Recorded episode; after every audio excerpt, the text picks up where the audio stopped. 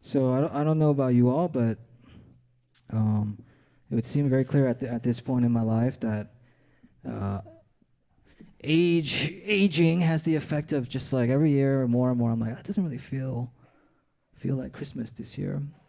Uh, but being together with you all in this space, doing Christmas as um, Root and Branch, as a community, is always like a nice slap in the face, you know, to get over this like lack of vibes or whatever it might be, um, and actually embrace the reason for the season, as they say, right? Um, I love that we do this every year. Uh, this little like huddling together pre pre actual Christmas, before you know most of us kind of go off our separate ways and do whatever it is we all do, steel ourselves for the journey ahead. Um, may we may we strengthen one another for family and whatever else you all might have going on. I want to apologize in advance um, that today's reflection is going to uh, center more heavily on um, my reflections as a person knocking right at the door of having their first child. Um, if you allow me that today, I promise I won't talk about it for at least a, month and a half. I'll put a moratorium on parent talk. Um, but it would seem I just can't help myself this year because I've never been in this position to like look at this story, this story that I've known since I can remember, um, much as these little kids maybe will. We'll see. the story I've known since I can remember. Um, t- I'm looking at it with this like very new perspective. This like perspective of birth and babies and pregnancy in a very new way. Do you know what I'm talking about? No, you're not. Okay, never mind. It's just me. I think for the most part, um, until you have a kid, in any depiction of like a family you might see in the Bible or in a movie or in a book or something, uh, generally our empathy will run towards the children of that story. And we can be old as hell, but we continue to see ourselves as children in the story. And to flip things around to where we become the parents is a very strange thing. With that said, let's take a look at our reading for today. Again, one that might be very familiar. I've, oh, I'm in the way. Let's let me.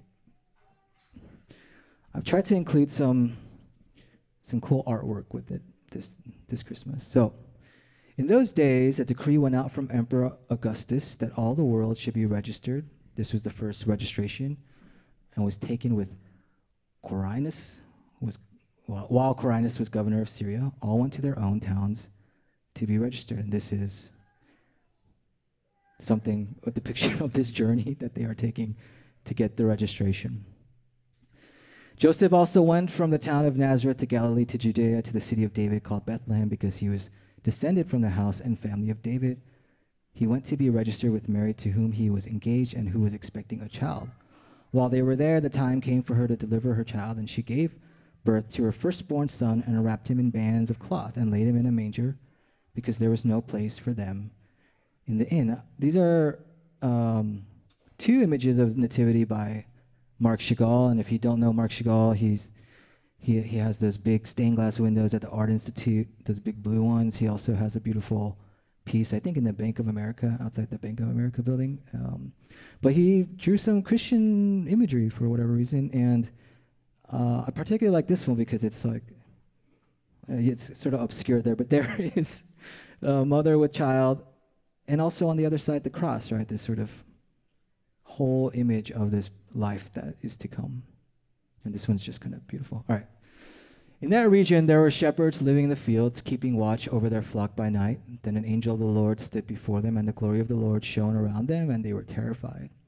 But the angel said to them, Do not be afraid, for, I, for see, I'm bringing you good news of great joy for all the people. To you is born this day in the city of David a Savior who is the Messiah, the Lord. This will be a sign for you. You will find a child wrapped in bands of cloth and laying in a manger. And suddenly there was with the angel a multitude of the heavenly host praising God and saying, Glory to God in the highest heaven and on earth, peace be among those whom he favors. When the angels had left them and gone into heaven, the shepherds said to one another, Let us go now to Bethlehem and see this thing that has taken place, which the Lord has made known to us. And this is uh, a depiction of that, which wouldn't be surprising that the shepherds would be terrified um, by William Blake, who's a scary poet.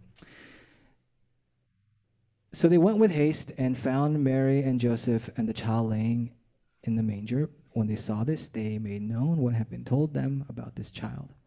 And all who heard it were amazed at what the shepherds told them. But Mary treasured all these words and pondered them in her heart. The shepherds returned, glorifying and praising God for all they had seen, heard and seen, as it had been told to them. And finally, uh, an image here by uh, Kim Ki-chang, who's depicted the Holy Family as Koreans, because we are holy, holy people. right? Um, so, as I mentioned, um, with my own life, every year where we sort of change and are different in big and small ways. Um, maybe uh, today's story that you heard so much is striking you a little different. Maybe it's bringing to you something new, or there's a character that you hadn't really noticed or identified with before, but for whatever reason, this year is, is calling your name. Um, is there anything like that for anyone that's sort of uh, interestingly new in their noticing? You know, in terms of what I've mentioned is just like viewing this story through this parent's eye view. I wrote about that a bit in the email for this week, and um, you know, we have this like pretty exceptional uh, open rate, which I can see on on Mailchimp, and yet it seems that everyone who opens it doesn't go to the church. Um, none of you read, so I'm gonna go ahead and actually just read it for you. Apologies for for quoting myself, but I didn't want to put the work in to rephrase this. So this is what I wrote. They will show you who they are. This is what my therapist said to me as I waxed anxious about what I would need to do to raise a child into a non horrible human being. There's something immensely liberating and terrifying about that idea. We are never as consequential as we believe, nor are we as comfortable with that idea when it actually confronts us. The God as parent metaphor is what most of us grew up with, or for, and for good reason.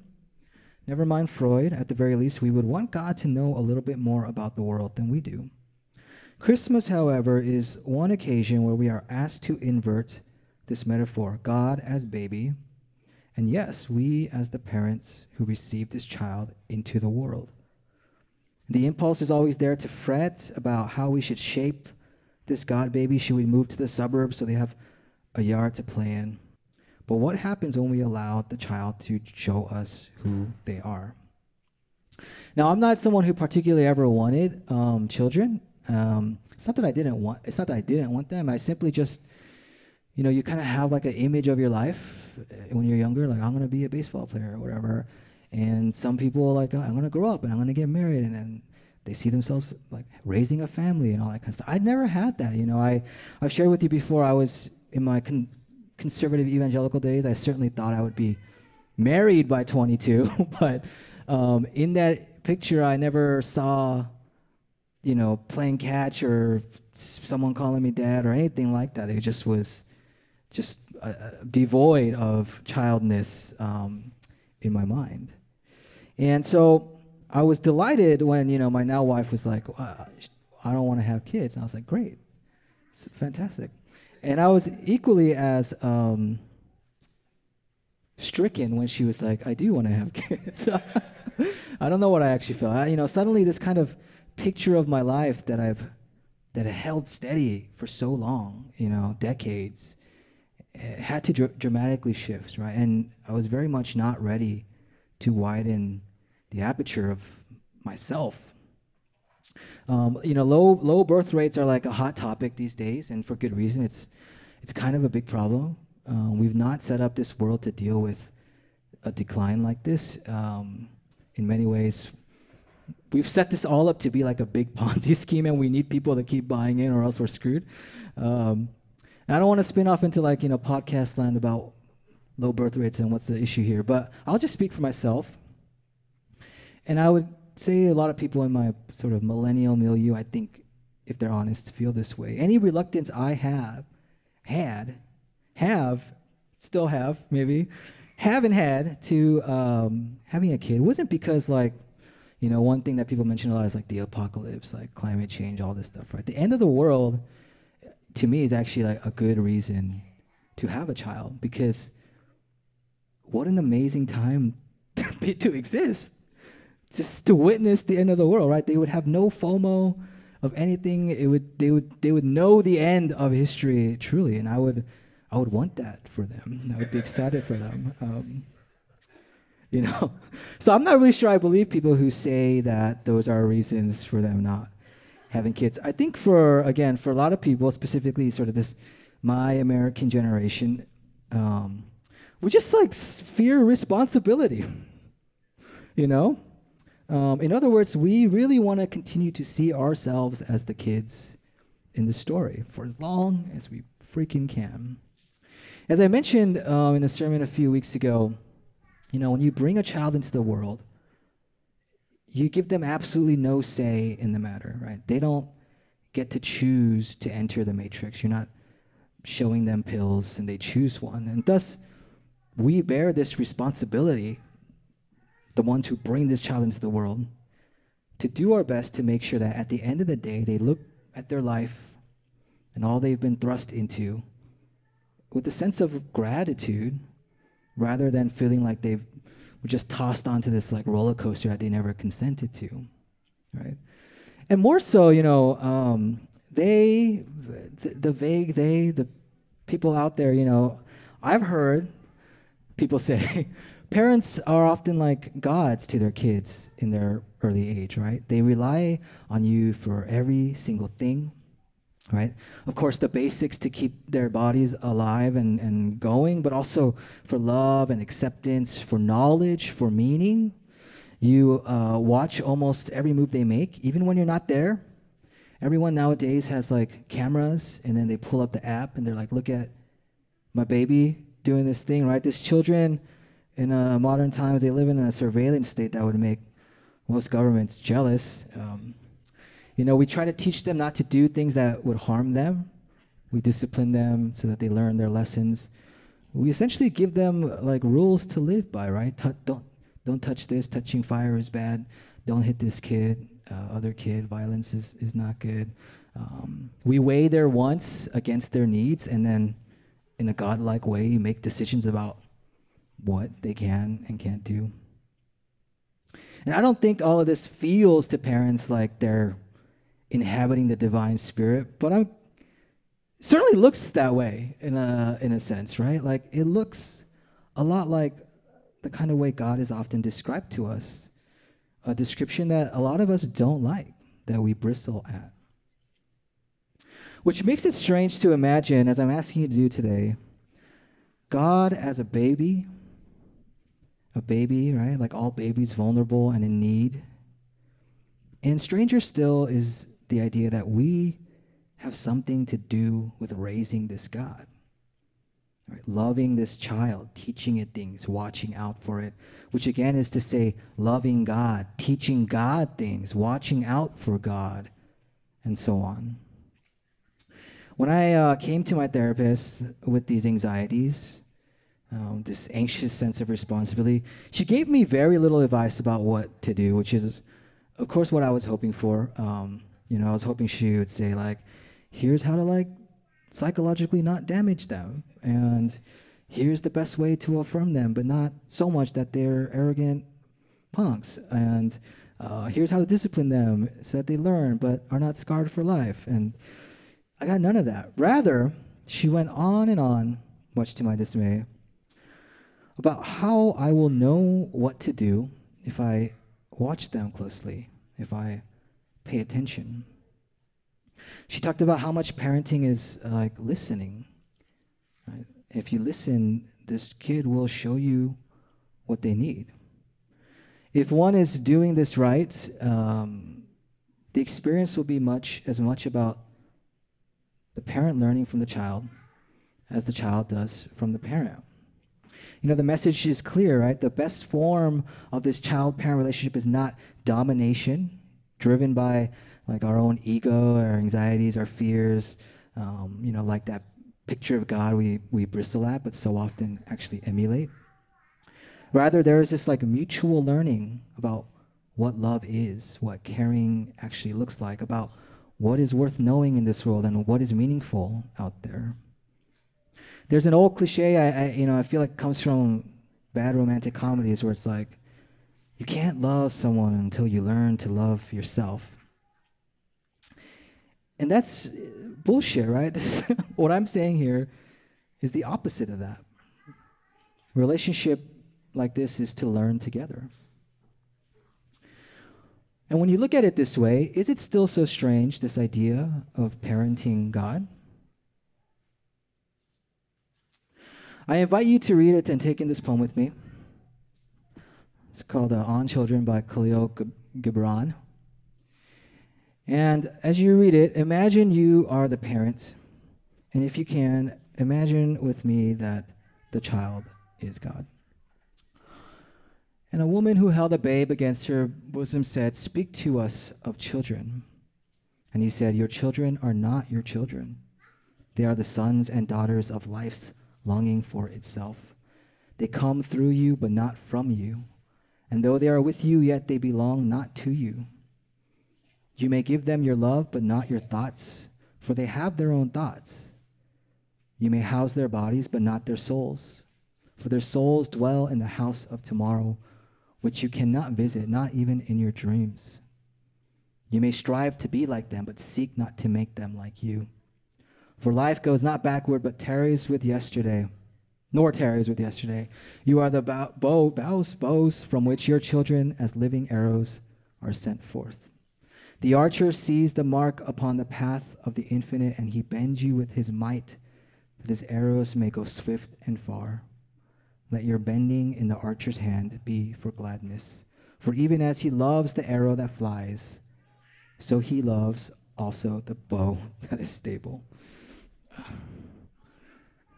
You know, Gibran, I think, captures so well this idea of um, like they will show you who they are. This child will show you who they are. And, and here is also such an apt description of God, you know, one that I haven't seen in a while. God will show you who God is if we can be parents who remember these words. With all that I've said, um, it might seem that I'm, I look at this Christmas story in 2023 and I'm like looking at Mary and Joseph and they're my identifying point. But really, I'm asking all of us to fix our eyes on this little baby. Right? We welcome the incarnation of, of God into the world every Christmas, but what is our responsibility to that child? You know, most of the time that question arises. Again, we see ourselves as the kid in the narrative and God as this parent. You know, where God can often become this stern or angry, maybe even abusive, neglectful, uncommunicative, absentee parent. You know, this is a relationship that is largely driven by a power dynamic that sort of hangs over us. But what might it free in us to flip that around? To see us as the responsible parents, the good parents, for us to allow God to show us who God is. As we go off on our Christmas journeys, um, you know, we'll also be entering into the new year. This is like the season of anticipating and looking forward in the future. I want to challenge you all to take uh, this parenting journey with me. Metaphorically, absolutely, mostly is what I'm saying. Um, some of us literally, uh, a good number of us will join that club in the coming year. We we just heard an, a, even an, a new pregnancy. I don't know if they want to reveal themselves or not, but I'll let them do that if they want to. Uh, a new pregnancy that we just heard of, so another one. Um, I got a text from Yunte, who many of you know, half naked with his newborn child literally this morning. Um, so literally in a lot of, for a lot of people, but for most of us, uh, metaphorically, take this journey of parenting with me. I have a bit of a sense that a lot of us feel kind of stuck um, in our spiritual journeys, a little like we've been milling around in the same place. And while there are many things we can do to shake out of those doldrums, spiritual practices, you can take ayahuasca and do all that. Um, we start really by recognizing that our old patterns of thought need to change. You know, there are seasons of life in which we are like, have faith like a child, be like a child, have faith like a child. And there are other seasons, as the Apostle Paul says, where we are asked to put away childish things.